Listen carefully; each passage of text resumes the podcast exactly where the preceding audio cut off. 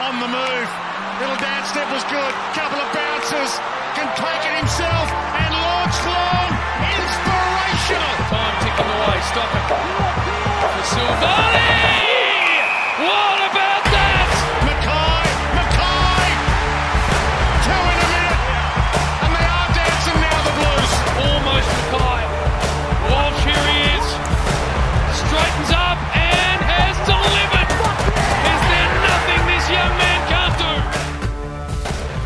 Hello and welcome to the Navy Blue Corner. I'm Ian, joined as always by my good mate Lockie, and it's a bit of a somber mood. I I normally try to get up and about for the start of these podcasts, but I just can't do it this week. And look, it's been a few days now. We've both given each other a bit of time to process everything before jumping on recording. So, Lockie, mate, I've got to ask, how are you doing? How are you going? And I guess how have you dealt with everything post Sunday? Oh, it's good to be here, mate. We have given it a few days. Can't say my outlook on it all has changed a whole lot. I'm definitely not going to be my optimistic self on today's Mm. episode. It's been, yeah, it's been hard to digest it, especially considering the position that we're in during the game. But Yeah. you know, I think, uh, yeah, it's too early to kind of make the the big kind of season review calls, like successful season, all that stuff. We'll get to that at some stage, but right now, yeah, just just hurts that we're not going to be there in a couple of weeks. Mm, a hundred percent. Like I know for myself, it was weird. It's one of the weirdest reactions I think I've had to a game of football where, and we'll obviously get into everything, but checking my phone, I knew how long there was left to go in the game. I Mhm. knew it wasn't long enough enough for us to score and win. So it was just me just waiting for that final siren to go. And then basically, as soon as it went, stood up, looked at my girlfriend and said, let's get out of here because I don't want to be here. Don't want to be around Collingwood supporters. Let's just get out and go. And pretty much for the whole walk back to the car, I didn't feel angry, sad, annoyed. It was just nothing. And it wasn't like this emptiness, depressed nothing. It was genuinely no emotion. It wasn't a happy, wasn't a sad. It was, it was this weird feeling where all I could say was, well, what can you do? And, you know, I just kept walking to the car. I, I Mm. thought, like, for some reason, it just hadn't phased me. And I'd somehow gotten away from all this emotion. And then it was probably when I got home, it all just hit me. The whole feeling of everything that had just transpired, our season collapsing, no finals. It just, I just laid on the Mm. floor. And then Monday was the same. Hmm. Tuesday felt a little bit better, and I guess Wednesday here we are. I think time's probably going to be one of the only things that, that heals this, and Hmm. it- it's it's strange. I thought last week was probably the most heartbreaking loss we've had since probably the what 2011 semi final against West Coast. Oh but gosh, I think I think this one's topped both somehow. I guess we we got to get talking to the the main parts of this. Look, to be four goals up going into the last quarter, lose by a point, miss finals against Collingwood. Like genuinely, what can you say? I've tried to write like run sheets No. galore. I don't know what to say for the first time, and I know I speak a lot, and this podcast will still find a way to go for about seven hours. But I genuinely am still pretty lost for words. I don't know where to go. I don't know what to talk about. So hopefully, look, this episode here allows us both to vent, and hopefully, it adds as a bit of therapy to sort of heal the hurt that I know we're feeling, and I know all the listeners are definitely feeling. Um, I'd have at least one question to jump off into, Yep. Lockie, which is two weeks in a row. We've now put Hmm. ourselves into winnable positions, almost unlosable positions, and managed to then lose. Subsequently, we've missed finals. I guess, what do you make of it? Because the big question that we may as well lead off with is, you know, can we learn from it? Or is this going to is it going to make us or is it going to break us this loss? yeah. Well, yeah, you have to say that it will make us. Of course, you we you know that's not who we are. We we can't take the that that glum approach. I think. I think the first thing that I kind of thought about when I was reflecting about it was, yes, we lost these two close games against two teams that could potentially be in the grand final. And it's not always the thing that people want to hear. Like, you know, we should be competitive with everyone. Yes, yes, yes. But we were sitting here a month ago after that Adelaide game, just absolutely disgusted with what we saw. And we've seen that at least turn around in, in some regard, where we were seconds away two weeks in a row from wins. Mm. And then I think back to what you referred to a few times this season and what Port Adelaide did to us 12 months ago to the day to where we are now. But essentially playing the closest thing that we could to finals. Um, that atmosphere, I'm sure you would you would agree that that was the most finals like non-finals game that I've ever been at. So I take a positive there, but in terms of losing the the leads, I mean that that was like the big theme when we started this show. We were Carlton were just constantly losing these leads all the time, and then we seem to Mm. get away from that. And then there's these two, but I mean the fourth quarter doesn't feel real to me. It feels like a dream. Mm. Like I, I like people were like, oh, I, think we've done enough. We've done enough when we had that lead, and it's like, yeah, and then you just watch it go away. Mm. Oh, it was interesting. I know at, at three quarter time, I turned to the guys that um, normally sit next to, and both of us were still nervous. We were like, we're Oh, so yeah. close. But I think both of us literally said, we still need one more. Kick the first one, it's done. Until we do that, like, and this is the annoying thing. Like, it, it feels kind of inevitable with this group, and I know that that's it's what we should we normally do as fans. Like we're the ones that shit ourselves because we're nervous and from history and everything that we've seen, we've seen us Mm. bottle it before. We've seen us not get over the line, and we're even this season like we've been nervous until the final siren's gone in a lot of games. But you hope the guys out there aren't because they shouldn't be. And then Mm. for it to happen and play out again two weeks in a row, like yeah, if you if you want to find that little positive, it's that we had at least come out and and fought hard, but it's not good enough at the end of the day. We need No. wins. We need to be playing finals. We need to put ourselves we put ourselves in a position, and I guess yeah, as you alluded to, we we'll get into the really big season chats in our season review.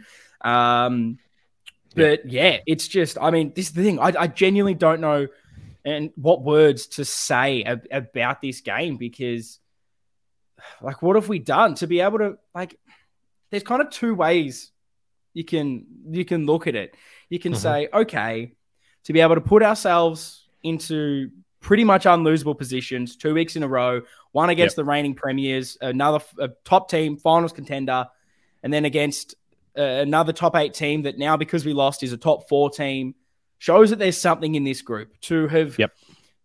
struggled in that first quarter grinded out the second have one of the best third quarters i've ever seen pretty Mhm. much almost put the game to bed shows that there's something in this group something incredible doubt. that we haven't seen in a long time but then on the on the flip side to be in those unlosable positions 11 points up 2 minutes to go lose that game four goals up three quarter time still up with a minute to go lose that game There Mm. is you can look at the positives but there's just glaring and more horrendous negatives with this group Yeah. and what's going on so i guess i've got to ask a follow-up to that which is probably Mhm. what everyone wants to know the answers to not expecting you to have them but like why are we unable to win these games um, and i guess deal with the high pressure moments lockie Well, I mean, the, first thing that comes to mind, and my recall of this is going to be poor because, like we said, I've completely repressed this game.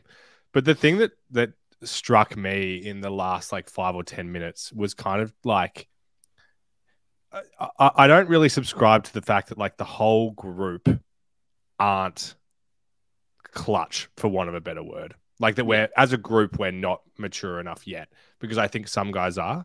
But I felt like there was kind of inexplicable moments in that last Mm. five minutes where it's like you can pinpoint them, and you know we don't want to attack just single people, but it's Mm. like why did he do? Why did he make that decision? yeah And if he if he didn't make that, I think we would have won. And you, I Mm. reckon you could find five to ten of those in the last five minutes, where it's like I think if that didn't happen, we would have won. Mm. And we can talk about the, them specifically if you remember them. But that's the part for me. It's like it is insane how close we were winning to this. Uh, we were, it's insane how close we were to winning it. And it's it's just these minor little tweaks that I feel until we're there, and I and Mm. that's why I'm optimistic that it's it's just going to come with experience of being in those situations and not being in those high pressure times. One one that comes to mind was was Dirts had had the ball Yeah. outside fifty. oh It's the one that really really got me. He had these options short, and I was like, why, why, why, why kick it there? And And I Yeah. don't know if there's something that he was thinking that I that I just can't think of, but it just seemed inexplicable. And he's Mm. young as, and we love him, and he's going to be great. But I I think we would have won if he didn't do that because we could have controlled the ball. You know, never know, but it just felt like these little moments. Mm. And I guess the hard thing that I'm wrestling with is, and I know I'm normally super positive, but I thought we'd learn from last week. Like the big Hmm. thing was, okay, it's happened. Let's learn from it because you can fail and that's okay. You just have to make sure next time you nail it. And Mhm. we didn't this week, and it was almost worse because we're up by so much more. And so the I guess the crumble of it felt so much worse. But yeah, like that. And I, again, I'm not trying to single out Durdin because there's so many different players. There was what we missed out on finals by like point four or six of a percent, whatever it was. Mhm. Like there's fine margins throughout the whole season. You could pinpoint Oh, any single moment in any game and say, if we scored an extra goal in the in the Hawthorn game, in the Port Adelaide game, whatever, Mhm. we don't concede an extra goal in one of our losses. You could literally go through every single game this season if you wanted to. And I know like this on. game, those last two minutes, like the Melbourne game, they just keep replaying in my head of what could have been. You- You've absolutely nailed it with like any single little moment goes on. We change one thing, can we win that game? And it's tough. That that Durdin one, we just it's one you highlight because I think it sums up what all the others were, which was just a little bit of lacking game sense for whatever reason. Yeah, That it. is like, did no one in this team realize that we didn't actually need to win the game? We just needed a draw. That's how it felt. Because I know that the massive thing that everyone's been saying, I thought the same thing was we kept, even though we had a couple of options short, like I know Harry at the last second got out and was leading up to the ball. Durdin obviously just didn't lower his eyes. He'd already looked at where he was going to hit it. But why isn't every single player in this team going, okay, everyone sprint to that goal square, bloody torp the thing, I don't give a shit, and punch it Mhm. through. And then we get the point. Yeah. I, I don't understand how we don't have, and leaders will probably get brought up as like the key thing. Why no Mm. one just had that that game IQ of either hold the ball or just get a point. Like whatever you need to do. It's just so frustrating these little things that we just don't Yep. seem to be smart enough to do. Um, I, Yeah. I don't know what you make of it, Lucky.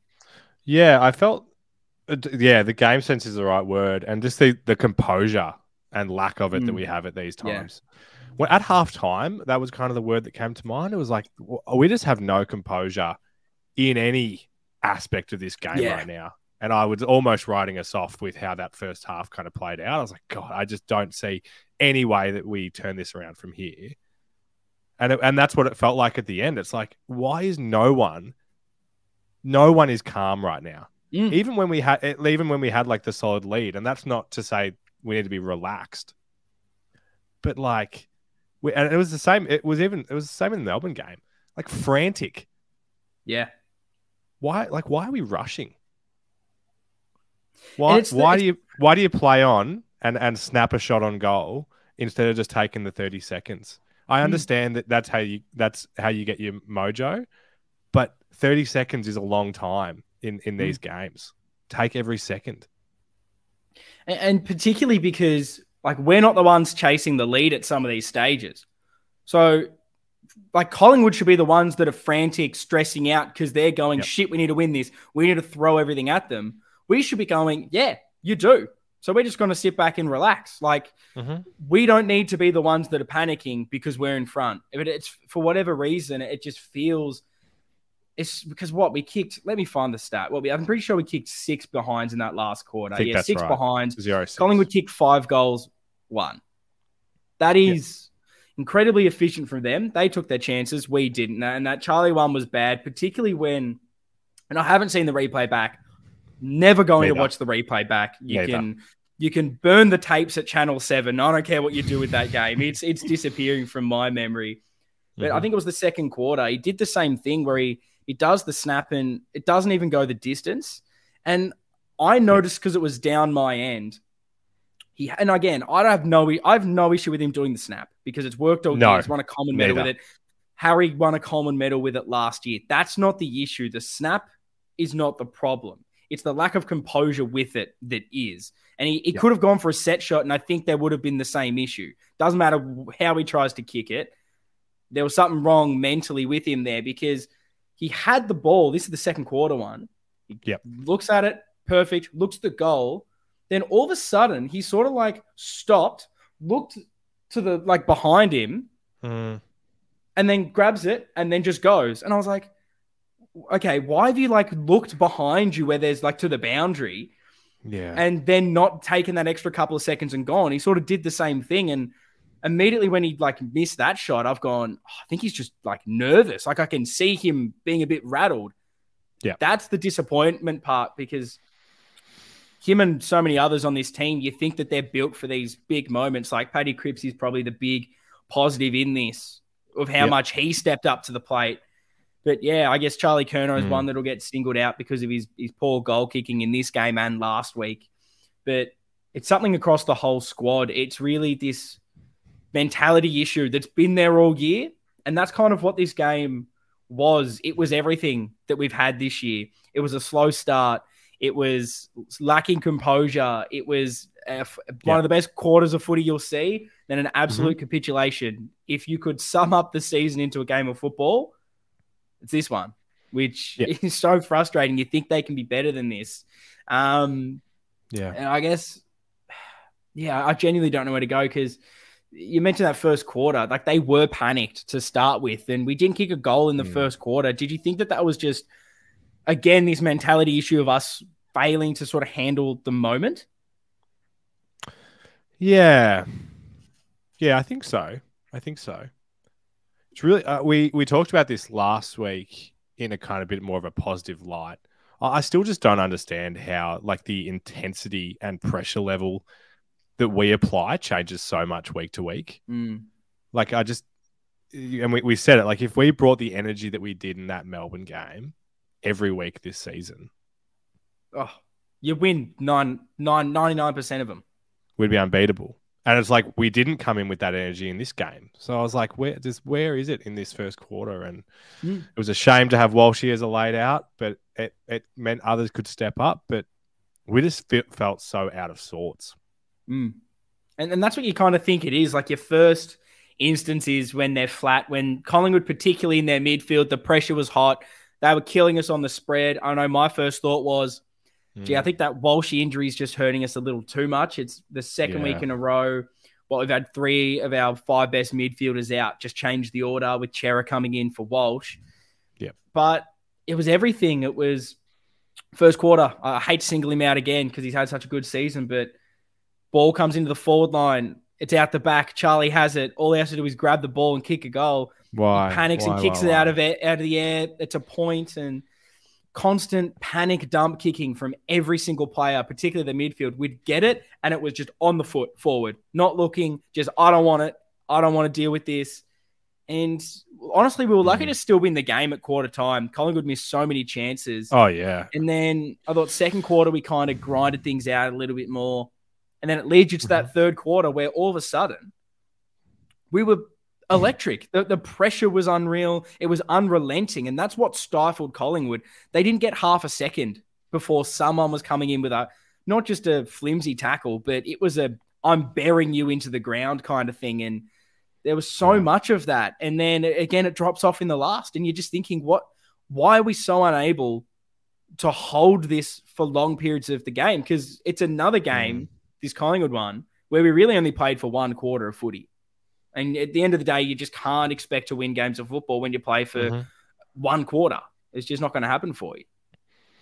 Yeah, I I do not have the answers as to where that difference is, and I don't think anybody does. But I guess that's uh, you can flip that around and call that a positive because the fact that we can that that Mm. third quarter is our best footy is good, and then I think the fact that guys like Charlie, like, what's the biggest game that Char- that Charlie's played in apart from these last two weeks? Mm. and it, no, it's not that's not to that's not an excuse for him, but it's like it surely he can only get better in handling those situations. Look, you hope so. I think that because it's happened two weeks in a row, that's what worries me. And because it's happened all year, it doesn't feel like we've learned from struggling under pressure. And that's why I've, I've, I've that's why I'm still I'm still so negative on this. And the, Hmm. the positive part in me wants to think that, yes, they're going to use this. They're going to use the hurt that they've been in this situation. Like you mentioned, Mhm. n- 99% of this group haven't played finals. They haven't been in these high, high pressure situations. But they all have still made the same mistakes in what I'd probably perceive as like five or six out of 10 pressure this season than what they did in this 10 out of 10 pressure. You got the Docherty on the full. Sure. How many times does he do that when the, the heat's on? I, I think back to the, the Fremantle game that we luckily win with Jack Newnes, but last roll of the dice, he kicks on the full and he keeps. I, so many of our players do this. They, they Mhm. make the same mistakes under pressure, and it doesn't feel like we're learning from it. And yeah, the positive thinks, okay, they have to because they're in this situation now. They can have six months to reflect on it. The coaches will be on it, and we'll learn. But uh, there's no guarantees that just because you're in that situation that you will get better from it. Like, and that's what's worrying me. I thought that this Hmm. would finally be the time we make finals. Didn't happen. There's now no guarantee next year that you make finals. There's No, no, of course not. guarantees in anything. And yeah, this this game still hurts me, and I'm I'm still incredibly negative on it, which just absolutely sucks. Yeah, yeah, yeah. No, no, no. I'm. I mean, yeah. Of course, I'm the same. I'm the same. God, whenever we talk about it, though, it's so hard for me not to try and pick Yeah. out the positives. It's so hard. It's just my default. But yeah, Well, I mean, I've- the next thing, ju- just to say, because I think it always it needs to be said. We would look so different with our proper midfield in this game. Yeah, End well, of- look, End of end of end of sentence. I know, and I know, guy. I know, Cerra stepped up and played one of his best games for us. Setterfield, it's like, wow, okay, that maybe there's something there with Setterfield, but it's not. You can't deny that we would have won with those three guys. Yeah, well, it's it's a tough one. Like, obviously, you're going to be. You'd think you'd be better with three of your best five midfielders out there, but and this is why I think I'm just so negative on it. Is without them, we managed to get in a winnable position, Mhm. and that's why. And I don't I don't think you're trying to use it as an excuse or anything like that. So I just wanted Mhm. me to sort of clarify that. But Yep. like, it's just not because we got in that position to win with the team we had, and we should have won. There's no excuse Totally. for losing in that position obviously you get those guys in there. You get Hewett, who's been one of our bigger leaders this year, I believe. Those high pressure moments we've seemed to go to him and with ball in hand, but we still, and that's it's it's the polar things of this game where how did we get into this position without Walsh, without Hewett, without Kennedy? We were Mm. pu- we were four goals up against Collingwood. That is an unbelievable thing to do Yeah, but we somehow still lost it. Uh, it's it's unfathomable, and I think that if you want to look at a positive, I've like I've been trying to analyze this in my head since the game happened, and like in particular, probably the last two games, um, and then I guess missing finals. What does that mean for us going forward? I don't know if I have much of a massive conclusion, but I guess I've come to something where look, if you want the positive, I think the positive in it, I guess, of not making finals is that which I'm not saying is a good thing. Please just go with me on this, please. We wish Uh, we were playing finals. exactly. But if you if you're going to try and find some silver lining out of not making finals, it's that the last two weeks have basically been finals. They're not, but they're close. They're as close as you can get to it without being in there. Particularly, you know, absolutely do or die against two top eight teams, two big contenders. Particularly this game against Collingwood was an elimination final. You had almost ninety thousand at the G. That the crowd. pressure was hot. It was pretty much a final. So I think if you're looking for that positive, the coaches, everyone at this club should hopefully have enough data and the players would have an experience or close as close to it as you possibly could of what a final is.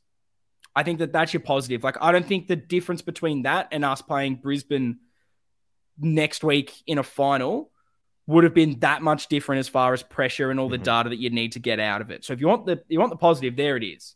The issue is, and this is the far bigger issue on to this point, Mhm. Is that we failed under this. We failed in both of these finals. Mhm. When, you know, the bigger games were there to be won, we crumbled. And on, on top of that, like now it's the weight of not making finals. because how, how much does that weigh up on this group? They've bottled the season. Yeah. Not only from the position they were in a month ago, but then two times in games they've bottled it. Like that's what worries me because there's that positive data of yes, okay, this guy can handle the pressure, or this is what we need to get from finals. Mm-hmm. But we've struggled under pressure, as we've mentioned this whole podcast, and it's whether they Yeah. can learn from that or not. And that's going to be the biggest thing because next year's going to be harder. We're going to have a harder draw. There's going to be more pressure, higher expectation, Definitely. and fans aren't going to be satisfied. Like if we beat Richmond round one, that means nothing anymore. Mhm. It was you almost That's got that free pass this year of we've got Vossi in, new coach, give it a bit of time. Hopefully we make finals. But we could go on a the same run. We could be eight and two or whatever it was this year. And all fans will go, Well, I've seen us bottle it from this position. Yeah. And so I guess we're really just not going to be satisfied until we see us make finals. And I think I said to you potentially before we started this podcast, like Mm. I don't I don't want round one. I don't care for the off season as much as I, I would have been in previous years to go have that mentality of let's improve, let's get us going. I'm not excited for round one. I'm excited for round 23 at the end of the season where we're making finals next year. Like that's it's 12 months away. That's what I think hurts us all the most is we've got six months Mm. until round one. And even then, that's not what we want anymore. It- It's just, it's incredibly just heartbreaking, I think, is how it, how it is. Oh, I, I agree with all your points, and I, I have nothing to add. It's um, yeah, I I feel quite similar. It's funny. Mm. It's funny. I, I felt more optimistic. I don't know. Oh yeah, it, it- it's a different kind of optimism. But I remember at the end of last season, we were like, Yeah. you know, we're yeah, we're excited about all the little things that can happen here and the and the possibilities.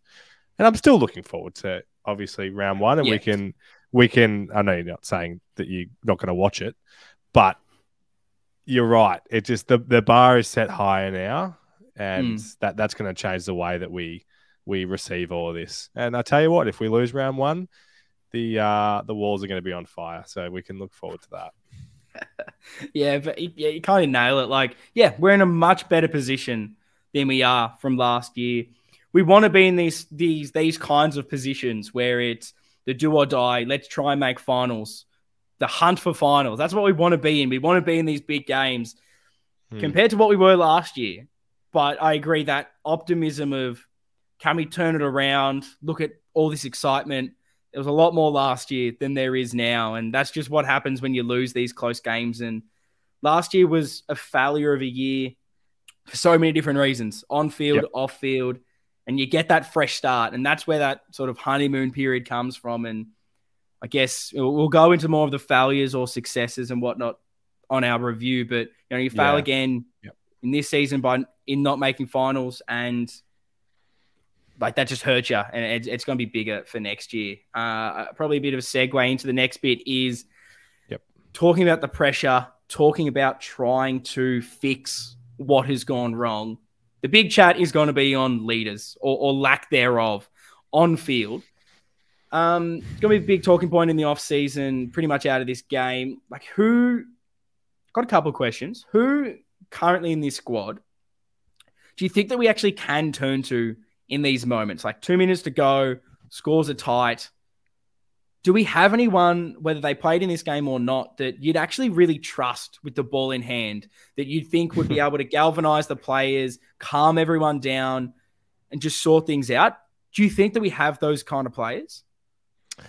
That is a really good question, and you rattle through the names in your head, and and you, you think of the the times where they've not Mm. allowed you to trust them. Yeah. Maybe Weitering's one that comes to mind, Yeah. and But even uh, then, you know, like he hasn't had Yeah. a great end to the season, and yeah, I don't know. I think probably my one's been Hewett. Is someone I don't Mm. think is really I've ever seen him make a big mistake. Yep. Maybe Saad, but I guess even then he Mm, was one of the key reasons last week in those. If you're looking at he was. key moments of where games turn and stages, that panic kick forward.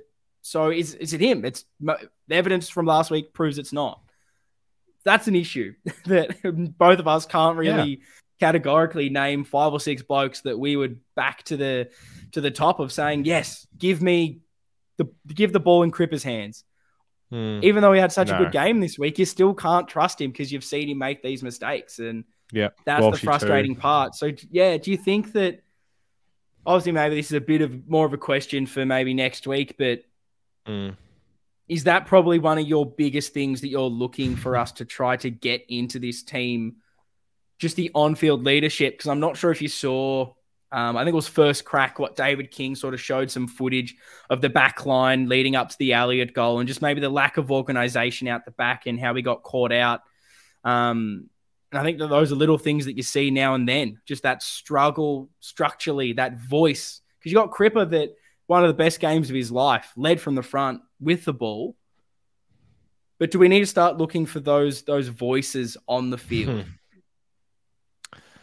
I'm not sure. I'm not sure that that's something. I, I know there's there's there's trade and free agency whispers about those types of guys that could coming our way. Doesn't excite me as much. I I think I I have faith that a guy like Cripper, Walshy, like I think that they can become those voices with time. I, I think I, I I- just I keep coming. I know maybe that's too optimistic, but this was the biggest game that Cripper's ever played mm. in. And I know that he's proven at times that he can't be that trustworthy guy in those situations and always stand up, even though he often does. I I I, am going to keep the faith and say that with the with the group that we have, those those leaders can still emerge even further than they have. Um, because I'm just not I'm just not convinced on on bring on on who on where that would come from. Mm. I'm just, and I'd love to look into this more. Try to look at, I guess, all those premiership teams over the last ten or so years and see if, like, who their leaders kind of learned from, and did they have that premiership experience? Did they have that elite leadership? Because Mm-hmm. the issue with this squad is there isn't anyone that's really been close to doing it. You've obviously got Vossi there as coach, but on field, when you need that calm head, ha- has anyone learnt off anyone? Like they've learned off Kade Simpson, they've learned off Mark Murphy. Like no, no disrespect to those guys, champion footballers, but them not going to that other sort of echelon of player. Can you truly learn yourself just through experience and time?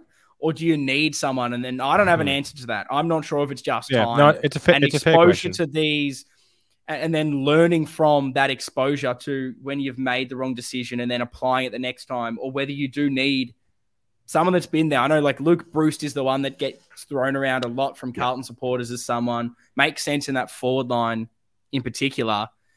But yeah i'm, I'm just not sure what the correct answer is. But I, we So need we need something i tell you Do you do you see that more as Luke Breust in our like him being that person, or just him being on our list would educate and and give that faith to others? Like you're saying, you, you want him to be the guy in the team who's that calm head, or he's going to bring others up. Well, I think you, you firstly you need someone that is playing week to week, or at least for most of the part, comes in best twenty two because you need that on field thing to learn from. I I don't know if Luke Breust is that guy. I don't know if he's that leader on field that can actually talk to talk to people. It's just you go aging guy. He might be out of contract. I don't know, but he, I don't know why Yeah, everyone is thinking he may be available. I haven't looked into Yeah. it too much, to be honest. Ever since this mill. game, I've sort of shut off everything on football. Me too. But whoever it is, we need to we just need to sound out these big leaders and try to find someone that is that talkative style of leadership. Because I think we have enough of these Walshies and Crips that will go out there and do it with the ball. I think we just need the voice out on the on, out on the field because I think that's lost us a couple of games so far. But who knows if they can develop that. Mm, yeah, no, for sure. It's a it's a fair question. Fair question. Um, look, we've talked about a lot of negatives, which obviously there. The whole game was basically negative. Um, can you find any little positives at all from this game, whether it was individual Hmm. performances. Is there anything for you? Oh, I mean, yeah, like I said earlier, I think a big positive is the third quarter, and you can't just play one quarter of footy, but we like our level, our best footy is so fucking good that if we can find that way to to do more of that, then I think Mm. that's a big positive. So we could talk about that. Um, I mean, yeah, the individual players is uh, an interesting one as well. It was it was Williams' first game back, and I, I Mm. liked some of the stuff that he did. Um, Marchi obviously has now gotten through a patch of games, healthily, healthy. Touch wood, I think. Um, I've liked what Gov has done since he's come back. Um, Jack Martin as well. A couple of Mm. weeks ago, we were kind of Yeah. like, "This is it for him." I don't see him getting in the team, and he showed some. So maybe you could talk about those kind of guys where there was some question marks and a bit more faith now. Hmm. No, I, I, well, the third quarter was obviously the big shining point of just how we were able to turn it around from me sitting there at halftime in silence, thinking the game was done, thinking they just haven't done it. Yeah. And then the, like, that's some of the most joy I've had at the football. And Oh yeah, I tell you, it feels good to be in a 90,000 MCG crowd. Just, there was, there were a few goals where I was jumping out of my seat and celebrating. But I tell you, there were some goals where I just had to sit down. I made no noise. I just had to take it in because I just, I wanted to have that moment forever of just me seeing this crowd going absolutely nuts. I was the Unfortunately, it's not for anything, which is the disappointing part. Um, but I was impressed by a few individuals and their ability to really step up in these final moments. And that's probably where that data I was talking about is going to come from in finding, okay, we've now had these really big time games. Yep. Who is actually stepping up? And it, a few surprised me. Uh, Gov had an unreal game again, like that Mhm. chase down tackle. I think it was the start of the last Yeah, quarter wasn't it awesome? that's that's the Gov we love. And then you you have Zac Williams coming back after however many weeks out from injury, played one of the best games he's played. Gee, loves playing Collingwood in big time games, doesn't he? he was beautiful out there. Cerra coming back in, who hasn't been amazing this season. He's been okay in a few games, but with that depleted midfield going in, I think every single person was like, next man up. We need Cerra to step up here. And he did. That was probably by far his best game for Carlton Yeah, that I was- agree. If not his best game in his career, to be honest. He was just, he was everywhere. He used the ball well. He was hard. He was winning the football. Interesting one with Cerra. Do you think we need him? Like, and this is just trying to look for next year because obviously we've got Doc in there, who I thought, apart from a few moments, was good again into this midfield. Mm. Cerra's been one that maybe has taken a bit of a backseat to a Hewett, to a, a Kennedy in there as those kind of hunting midfielders.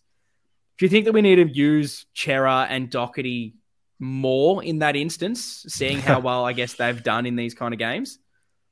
Oh, it's a great question. Great question. It's, I mean, that's that's already a, a positive you can take away as well. Just that these injuries have kind of taught us a few different things. It taught us this about Doc and showed this with Ches. I don't know what that would look like. I don't know whether whether Hewett is the kind of guy that we'd be playing in other roles.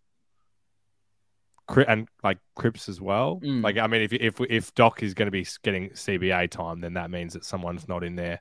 Mm. Um, yeah, I don't know. I mean, I I, th- I'm excited that we'll be able to experiment with these things. Yeah. If that's a fence sitting answer enough Mm. for you. No, I mean, it- it's got to be interesting to see if. I I feel like I always say it, and I always say it to him, but he's been good this season. I'm not saying get rid of him or anything like that, but if a, a player, because I, I guess how I would rate the midfielders, it'd be Cripps, Walsh, Hewett, everyone else. And it'd be interesting to see because Cerra can kind of do a little bit more whether how him and Doc have gone, whether that pushes Kennedy down the pecking order a little bit or, or Mm. something like that, because these guys can do a little bit more. It's going to be interesting to see the midfield mix, and particularly because maybe some players, Vossi's seen that they don't handle these big moments. That come round one, there might be a few players that have played almost every game for us in this season that are no longer the favourites. They're, Oh, they're not yeah, sort of for sure. relied upon because he goes, no, you're out of this. Uh, those are Mhm. the things that are going to interest me going forward. Um, No doubt, no doubt. look, there was a there was a exciting young forward that hasn't had a lot of experience, but gee, when the moment was there, he took it, and that was young Jesse Motlop. I mean, How those good. two goals, absolutely electric. That's got to be some sort of positive going to next season.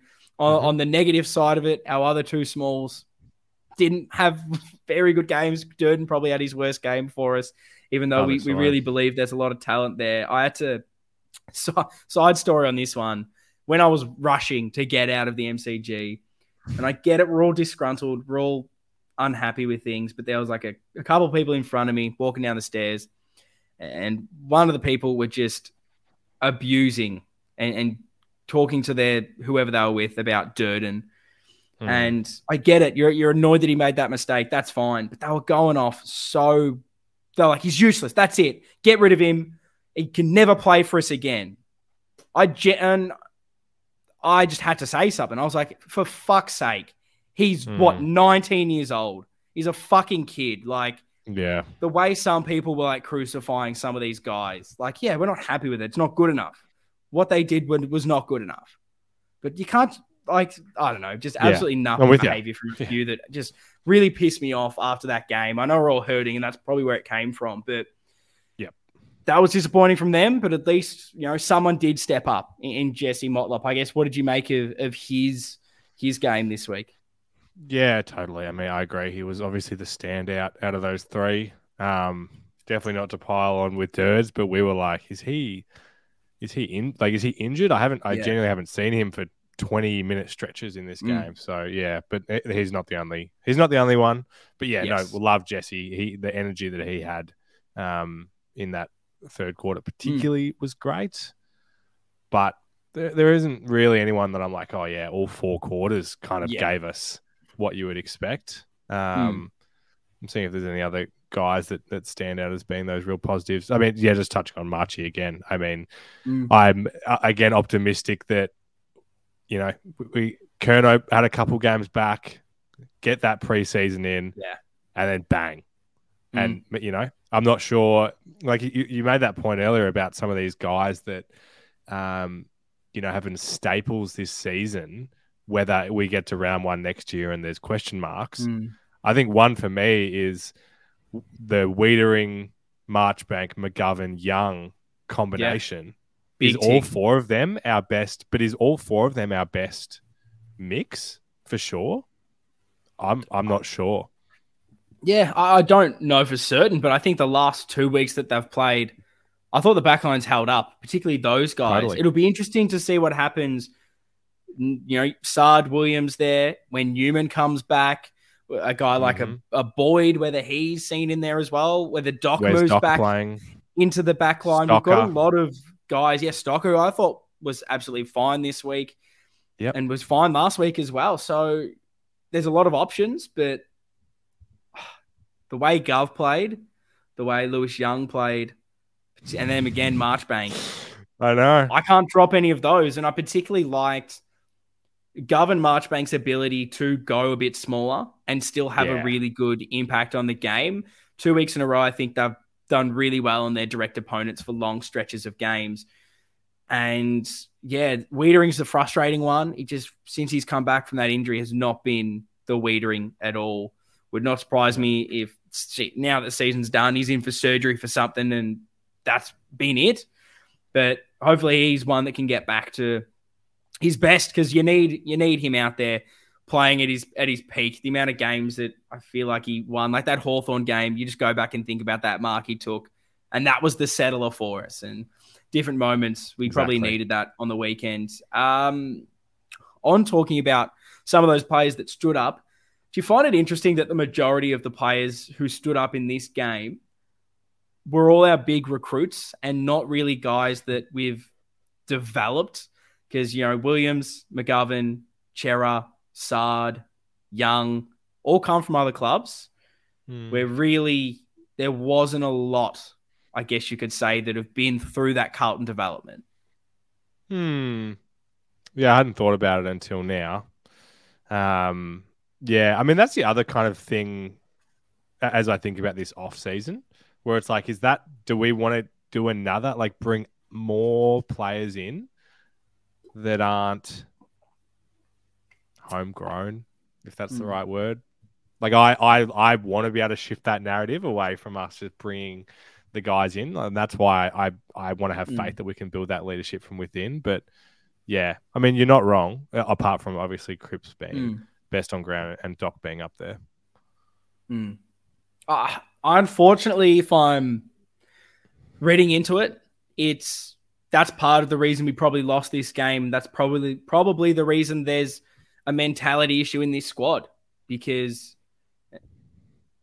apart from Cripps, maybe young Motlop who hasn't spent too much time there. I feel like all the players that struggled and had those moments have been really Carlton the whole time. They've been through this rebuild of being told losing doesn't doesn't winning doesn't matter from Bolton.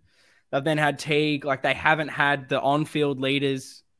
They've lost a lot of games. They haven't learnt to win, and it's probably a bit of a blight on where we are. And we know that that's where the pains come from, and it might be one of the reasons why a lot of these players struggled in these big moments because this is what has been ingrained in them, and we maybe haven't changed that mentality because when that pressure's come we're fumbly.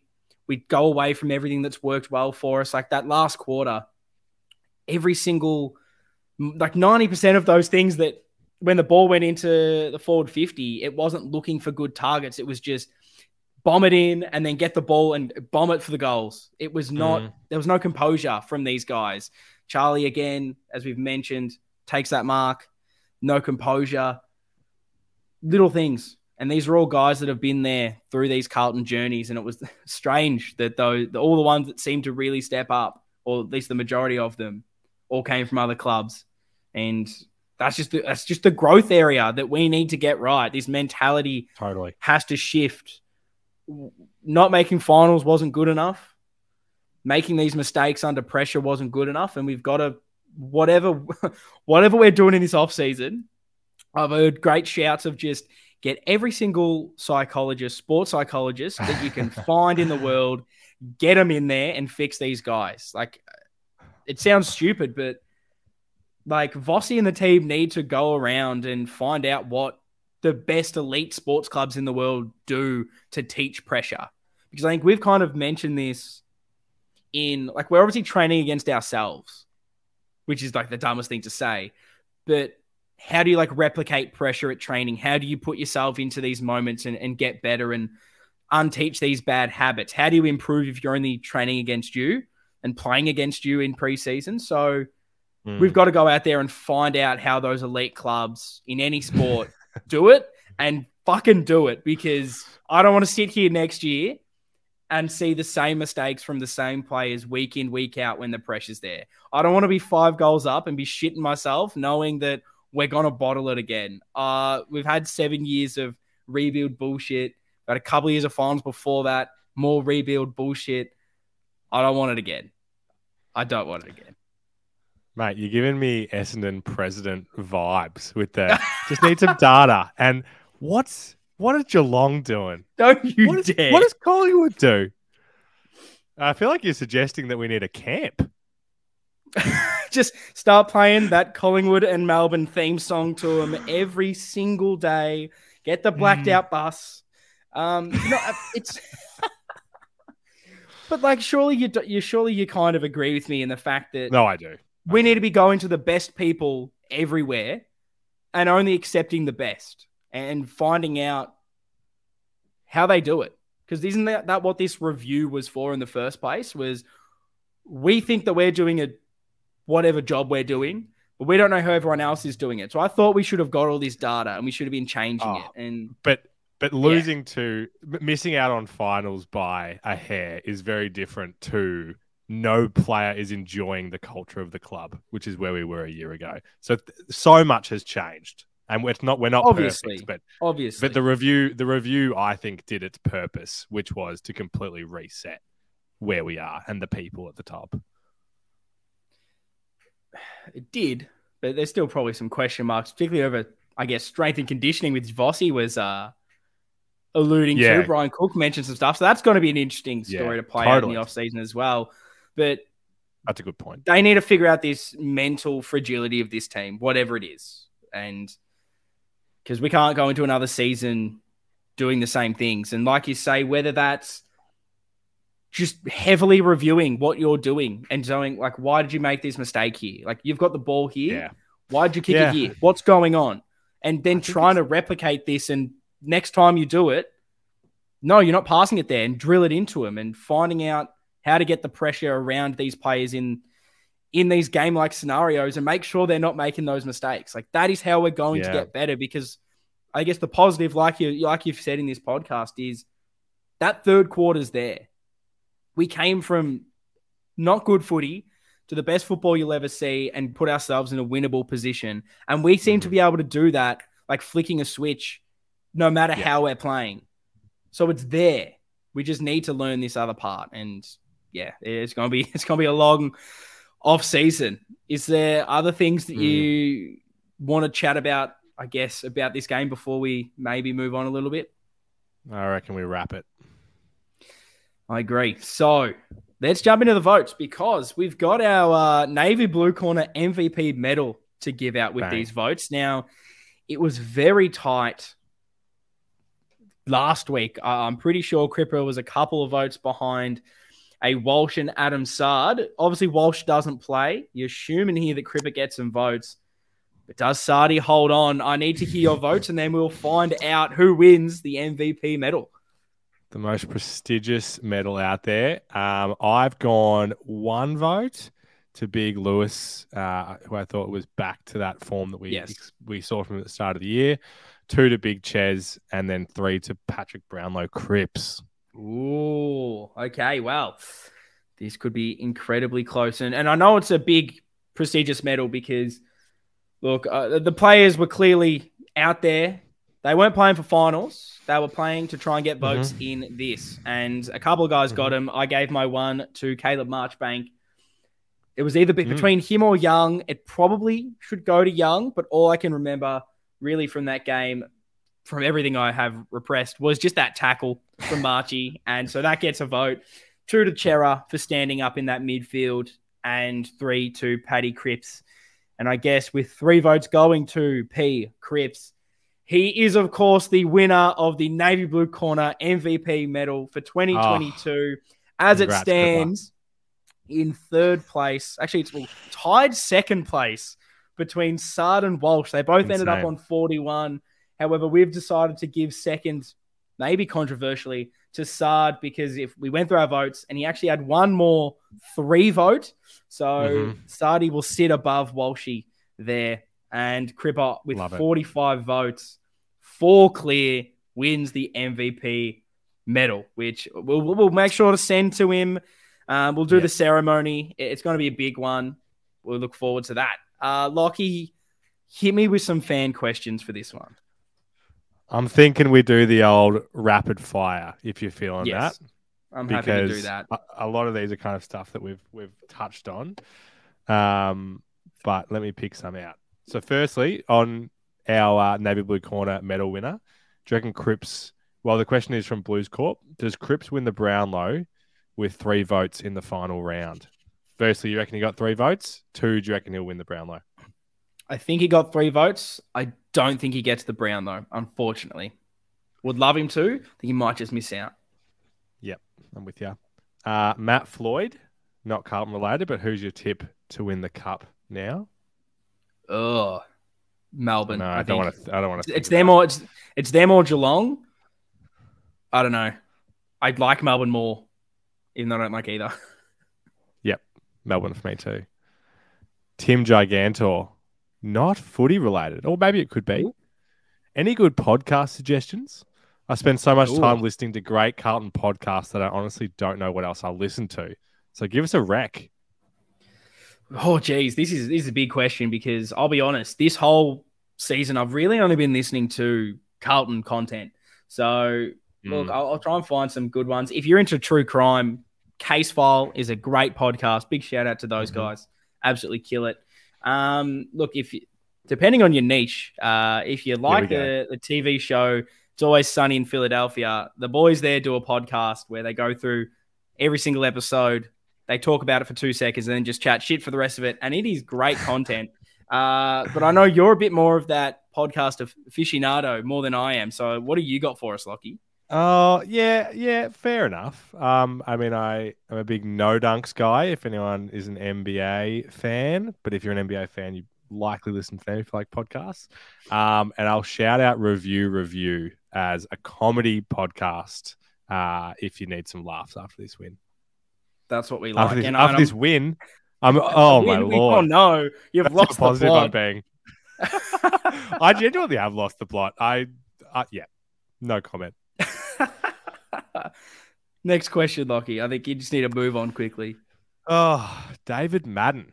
Um, given the All Australian nominations, which we could touch on, is this Oh, the yes. best Carlton team to not play finals? With obviously our limited 26 year sample size. What, what do you make of that? Of my lifetime, probably it hasn't been long, which probably shows it. Uh, Yeah. I'm sure there was a team throughout the, the 70s to late 90s that they we may have missed out on a year, and I'm pretty sure any of those teams would probably beat it. Because Yeah. what there was that team in, think it was 77 that did a similar thing to us, where they Oh, yeah, of course. we're, we're in like the the finals picture every single game except for the last game. And then we ended up going on to win three premierships pretty much with that group. So Yeah. fingers crossed that happens to us. And i know vossi spoke about it saying that you got to use this and you got to motivate from this. Let that fire burn. You could see how much it hurt those players and so i hope it builds them i hope it really galvanizes this group even more and they Mm, go on to such good things. But I guess we're just going to have to wait and see. Great answer. Love it. And I think this might be a good final question, which will kind of segue us into our uh, kind of season review and every and looking forward, which will which will come as the next podcast installment. But from Bronson Marciano, who will be our next rising star? And I want to interpret that as, you know, who are you looking at already as like the next kind of guy on this list that is young and, and can take that like next step. Mm. First one, because of recency bias, is Jesse Motlop. Seeing what he was able to do in that big moment, kick those goals. I think we need something with our small forwards, which we're definitely going to touch on in season reviews and list management episodes to come. He's probably the first one that sticks out because I don't know. Like, is that there's still probably room for like a Zac Fisher to keep going? He's obviously had a Yep. bit of a breakout year. I'd hope he can keep going further. Um, Marchbank as well, if you can classify him as that rising star, like big early prediction. If he gets a full season next year, he's a good shout for all Australian. To be Mhm. honest, um, anything anyone that comes to mind for you, Lockie? Well, yeah, not in the rising star as being young, but how you feel about Marchbank is I am so bullish on Gov Mm, to get a proper to get a proper run at this role. Hopefully, gosh, touch all the wood in your house if you if to the listeners right now. But just what we saw in those fir- the preseason, those first two games, and what we've seen Mm. since he came back. Oh, just stay healthy and get some Yes. continuity in, and I think you can Please. be an elite, elite defender. Mm. No, I, I agree with that one. Uh, let us know if you listen to this. Who is the who's the next rising star from this club? It's a great question. Who is going to take that next step and be a superstar in years to come? Love you to hear that from you guys. But is that all the fan questions you have for me, Lockie? I reckon that'll do us. Yeah, look, that it's been a tough one from what has been probably one of the best seasons I've seen potentially ever um, in my Yep. short period of time because of the the massive highs we've had. So unfortunately he ended prematurely. And I think with that, it's funny, like with the off season, normally, regardless of how we've been, which was normally pretty average, you'd finish the season, you'd kind of be excited for bringing in the next guys. Yeah, can't wait for the draft, can't wait for trade period. I'm just not that excited. So hopefully I, I do get excited because this isn't where it ends for us. It may be where it ends for the players at the moment. But look, we as I mentioned, yep. we've got season review that'll come out in a couple of weeks. Uh, we've got plenty after that. We'll be doing list analysis. We'll be covering the oh. trade and free agency period to see who comes in there.